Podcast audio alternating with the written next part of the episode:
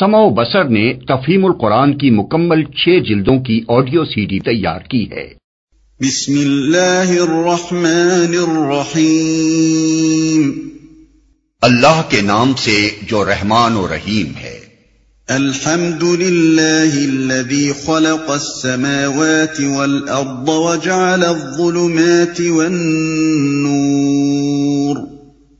ثم الذين كفروا بربهم يعدلون تعریف اللہ کے لیے ہے جس نے زمین اور آسمان بنائے روشنی اور تاریکیاں پیدا کی پھر بھی وہ لوگ جنہوں نے دعوت حق کو ماننے سے انکار کر دیا ہے دوسروں کو اپنے رب کا ہمسر ٹھہرا رہے ہیں۔ یاد رہے کہ مخاطب وہ مشکین عرب ہیں جو اس بات کو تسلیم کرتے تھے کہ زمین و آسمان کا خالق اللہ ہے۔ وہی دن نکالتا اور رات لاتا ہے اور اسی نے آفتاب و محتاب کو وجود بخشا ہے۔ ان میں سے کسی کا بھی یہ عقیدہ نہ تھا کہ یہ کام لات یا حبل یا عزا یا کسی اور دیوی یا دیوتا کے ہیں۔ اس لیے ان کو خطاب کرتے ہوئے فرمایا جا رہا ہے کہ نادانو، جب تم خود یہ مانتے ہو کہ زمین و آسمان کا خالق اور گردش لیل و نہار کا فائل اللہ ہے، تو یہ دوسرے کون ہوتے ہیں کہ ان کے سامنے سجدے کرتے ہو، نظریں اور نیازیں چڑھاتے ہو، دعائیں مانگتے ہو اور اپنی حاجتیں پیش کرتے ہو۔ روشنی کے مقابلے میں تاریکیوں کو بسیغہ جمع بیان کیا گیا، کیونکہ تاریکی نام ہے عدم نور کا، اور عدم نور کے بے شمار مدارج ہیں۔ اس لیے نور واحد ہے اور تاریکیاں بہت ہیں۔ هو الذي خلقكم من طين ثم قضى أجلا وأجل مسمى عنده ثم انتم تمترون۔ وہی ہے جس نے تم کو مٹی سے پیدا کیا پھر تمہارے لیے زندگی کی ایک مدت مقرر کر دی اور ایک دوسری مدت اور بھی ہے جو اس کے ہاں طے شدہ ہے۔ مگر تم لوگ ہو کہ شک میں پڑے ہوئے ہو۔ جس نے تم کو مٹی سے پیدا کیا۔ انسانی جسم کے تمام اجزاء زمین سے حاصل ہوتے ہیں۔ کوئی ایک ذرہ بھی اس میں غیر عرضی نہیں ہے۔ اس لیے فرمایا کہ تم کو مٹی سے پیدا کیا گیا۔ ایک دوسری مدت اور بھی ہے جو اس کے ہاں طے شدہ ہے۔ یعنی قیامت کی گھڑی جبکہ تمام اگلے پچھلے انسان نہ سرنو زندہ کیے جائیں گے اور حساب دینے کے لیے اپنے رب کے سامنے حاضر ہوں گے۔ وهو الله في السماوات وفي الأرض يعلم سركم وجهركم ويعلم ما تكسبون۔ وہی ایک خدا آسمانوں میں بھی ہے اور زمین میں بھی۔ تمہارے کھلے اور چھپے سب حال جانتا ہے اور جو برائی یا بھلائی تم کماتے ہو اس سے خوب واقف ہے۔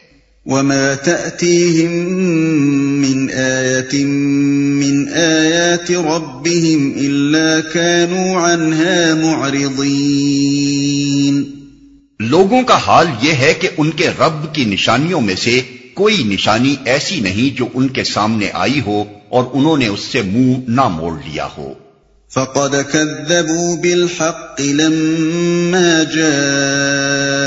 جاءهم فسوف يأتيهم أنباء ما كانوا به يستهزئون ألم يروا كم أهلكنا من قبلهم من قرن مكناهم في الأرض ما لم نمكن لكم وأرسلنا السماء وأرسلنا السماء عليهم مدرارا وجعلنا الأنهار تجري من تحتهم فأهلكناهم فأهلكناهم بذنوبهم وأنشأنا من بعدهم قرنا آخرين. چنانچہ اب جو حق ان کے پاس آیا تو اسے بھی انہوں نے جھٹلا دیا۔ اچھا جس چیز کا وہ اب تک مذاق اڑاتے رہے ہیں، ان قریب اس کے متعلق کچھ خبریں انہیں پہنچے گی۔ کیا انہوں نے دیکھا نہیں کہ ان سے پہلے کتنی ایسی قوموں کو ہم ہلاک کر چکے ہیں جن کا اپنے اپنے زمانے میں دور دور آ رہا ہے؟ ان کو ہم نے زمین میں وہ اقتدار بخشا تھا جو تمہیں نہیں بخشا ہے۔ ان پر ہم نے آسمان سے خوب بارشیں برسائیں اور ان کے نیچے نہریں بہا دیں۔ مگر جب انہوں نے کفران نعمت کیا تو آخر کار ہم نے ان کے گناہوں کی پاداش میں انہیں تباہ کر دیا۔ اور ان کی جگہ دوسرے دور کی قوموں کو اٹھایا۔ ان قریب اس کے متعلق کچھ خبریں انہیں پہنچیں گی۔ اشارہ ہے ہجرت اور ان کامیابیوں کی طرف جو ہجرت کے بعد اسلام کو پیدر پہ حاصل ہونے والی تھی جس وقت یہ اشارہ فرمایا گیا تھا، اس وقت نہ کفار یہ گمان کر سکتے تھے کہ کس قسم کی خبریں انہیں پہنچنے والی ہیں اور نہ مسلمانوں ہی کے ذہن میں اس کا کوئی تصور تھا، بلکہ نبی صلی اللہ علیہ وسلم خود بھی آئندہ کے امکانات سے بے خبر تھے۔ وَلَوْ نَزَّلْنَا عَلَيْكَ كِتَابًا فِي قِرْطَاسٍ فَلَمَسُوهُ بِأَيْدِيهِمْ لَقَالَ الَّذِينَ كَفَرُوا لقال الذين كفروا إن هذا إلا سحر مبين اے پیغمبر، اگر ہم تمہارے اوپر کوئی کاغذ میں لکھی لکھائی کتاب بھی اتار دیتے اور لوگ اسے اپنے ہاتھوں سے چھو کر بھی دیکھ لیتے، تب بھی جنہوں نے حق کا انکار کیا ہے، وہ یہی کہتے کہ یہ تو سریح جادو ہے۔ وقالوا لولا انزل عليه ملك، ولو انزلنا ملكا لقضي الامر ثم لا ينظرون۔ کہتے ہیں کہ اس نبی پر کوئی فرشتہ کیوں نہیں اتارا گیا؟ اگر کہیں ہم نے فرشتہ اتار دیا ہوتا، تو اب تک کبھی کا فیصلہ ہو چکا ہوتا، پھر انہیں کوئی مہلت نہ دی جاتی۔ اس نبی پر کوئی فرشتہ کیوں نہیں اتارا گیا؟ یعنی جب یہ شخص خدا کی طرف سے پیغمبر بنا کر بھیجا گیا ہے، تو آسمان سے ایک فرشتہ اترنا چاہیے تھا جو لوگوں سے کہتا کہ یہ خدا کا پیغمبر ہے۔ اس کی بات مانو ورنہ تمہیں سزا دی جائے گی۔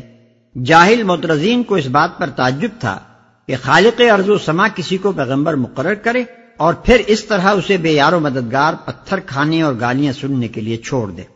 اتنے بڑے بادشاہ کا سفیر اگر کسی بڑے اسٹاف کے ساتھ نہ آیا تھا تو کم از کم ایک فرشتہ تو اس کی اردلی میں رہنا چاہیے تھا تاکہ وہ اس کی حفاظت کرتا، اس کا روب بٹھاتا، اس کی معمولیت کا یقین دلاتا اور فوق الفطری طریقے سے اس کے کام انجام دیتا۔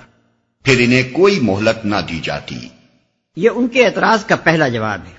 اس کا مطلب یہ ہے کہ ایمان لانے اور اپنے طرز عمل کی اصلاح کر لینے کے لیے جو مہلت تمہیں ملی ہوئی ہے، یہ اسی وقت تک ہے جب تک کہ حقیقت پردہ غیب بے پوشیدہ ہے۔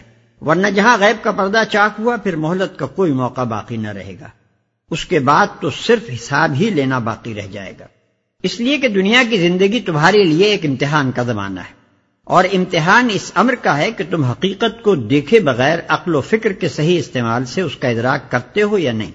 اور ادراک کرنے کے بعد اپنے نفس اور اس کی خواہشات کو قابو میں لا کر اپنے عمل کو حقیقت کے مطابق درست رکھتے ہو یا نہیں۔ اس امتحان کے لیے غیب کا غیب رہنا شرط لازم ہے۔ اور تمہاری دنیاوی زندگی جو دراصل مہلت امتحان ہے، اسی وقت تک قائم رہ سکتی ہے جب تک کہ غیب غیب ہے۔ جہاں غیب شہادت میں تبدیل ہوا یہ مہلت لازمن ختم ہو جائے گی اور امتحان کے بجائے نتیجہ امتحان نکلنے کا وقت آ پہنچے گا۔ لہذا تمہارے مطالبے کے جواب میں یہ ممکن نہیں ہے کہ تمہارے سامنے فرشتے کو اس کی اصلی صورت میں نمایاں کر دیا جائے، کیونکہ اللہ تعالیٰ ابھی تمہارے امتحان کی مدت ختم نہیں کرنا چاہتا۔ وَلَوْ جَعَلْنَاهُ مَلَكًا لَجَعَلْنَاهُ رَجُلًا وَلَلَبَسْنَا عَلَيْهِمْ مَا يَلْبِسُونَ۔ اور اگر ہم فرشتے کو اتارتے، تب بھی اسے انسانی شکل ہی میں اتارتے اور اس طرح انہیں اسی شبے میں مبتلا کر دیتے جس میں اب یہ مبتلا ہیں۔ یہ ان کے اعتراض کا دوسرا جواب ہے۔ فرشتے کے آنے کی پہلی صورت یہ ہو سکتی تھی کہ وہ لوگوں کے سامنے اپنی اصلی غیبی صورت میں ظاہر ہوتا۔ لیکن اوپر بتا دیا گیا کہ ابھی اس کا وقت نہیں آیا۔ اب دوسری صورت یہ باقی رہ گئی کہ وہ انسانی صورت میں آئے۔ اس کے متعلق فرمایا جا رہا ہے کہ اگر وہ انسانی صورت میں آئے تو اس کے معمور من اللہ ہونے میں بھی تم کو وہی اشتباہ پیش آئے گا جو محمد صلی اللہ علیہ وسلم کے معمور من اللہ ہونے میں پیش آ رہا ہے۔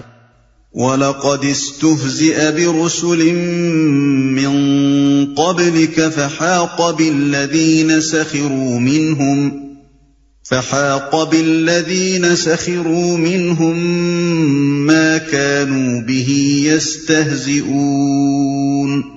اے محمد، تم سے پہلے بھی بہت سے رسولوں کا مذاق اڑایا جا چکا ہے، مگر ان مذاق اڑانے والوں پر آخر کار وہی حقیقت مسلط ہو کر رہی، جس کا وہ مذاق اڑاتے تھے۔